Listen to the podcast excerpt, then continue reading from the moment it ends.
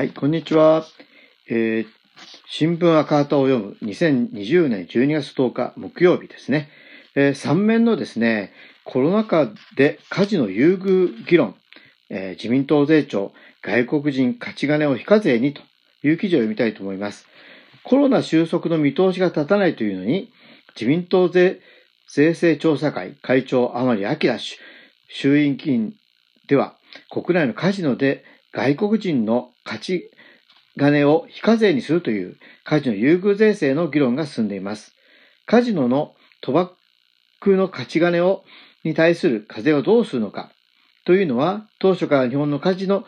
の制度設計で極めて大きな問題でした。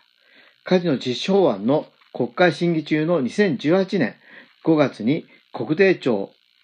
課税部長が一般論として一時所得、営利を目的する継続的行為から生じたものでなく、一時的、偶発的な所得として課税の対象となると、衆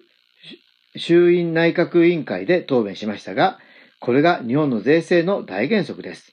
競馬など、公営賭博の勝ち金は一時所得として課税する扱いとされています。ところが、政府が新たに会長するカジノ賭博については、この大原則を踏み破ろうとする動きが起こっています。2019年の自民党の税制調査会は、財務省の国内客は一時所得として申告、外国人客は所得に源泉課税という案が示されました。しかし、自民党のカジノ推進派議員から事務負担が重すぎる、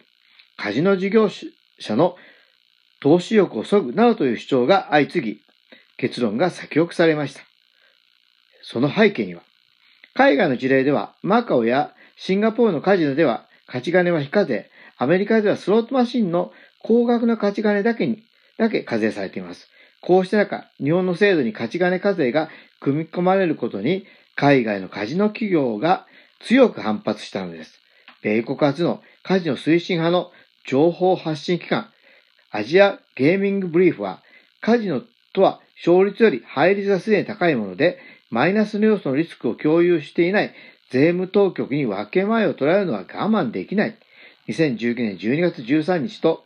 日本の課税策を罵りました。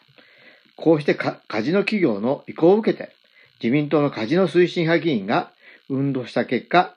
自民党税調の甘利会長の IR を作ったけれども誰も来なかったでは困る。12月3日という発言になりました。自民党税調では、公明党税調とすり合わせ、10日をめどに結論を出すとしています。海外のカジノ企業の言い分を丸飲みにして、日本の税制の原則をねじ曲げるカジノ優遇税制は、将来に大きな禍根を残すものとなりかねません。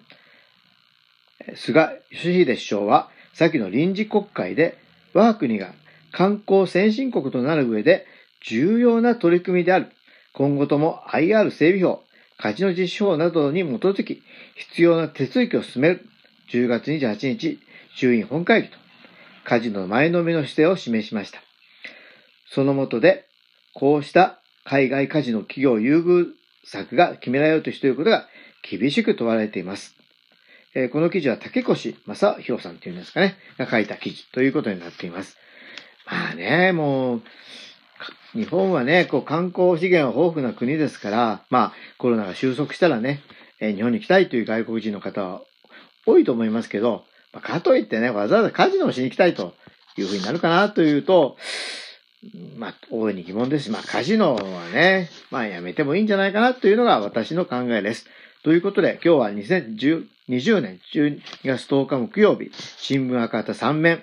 コロナ禍でカジノ優遇議論、自民党税調、外国人、えー、勝ち金を非課税に、あ、このコロナ禍っていうのは、あの、あの、災いのの方じゃなくてですね、コロナの、えー、流行ってる元でということでした、したという字を書くということをですね、えー、付け加えておきます。どうもお聞きいただきありがとうございました。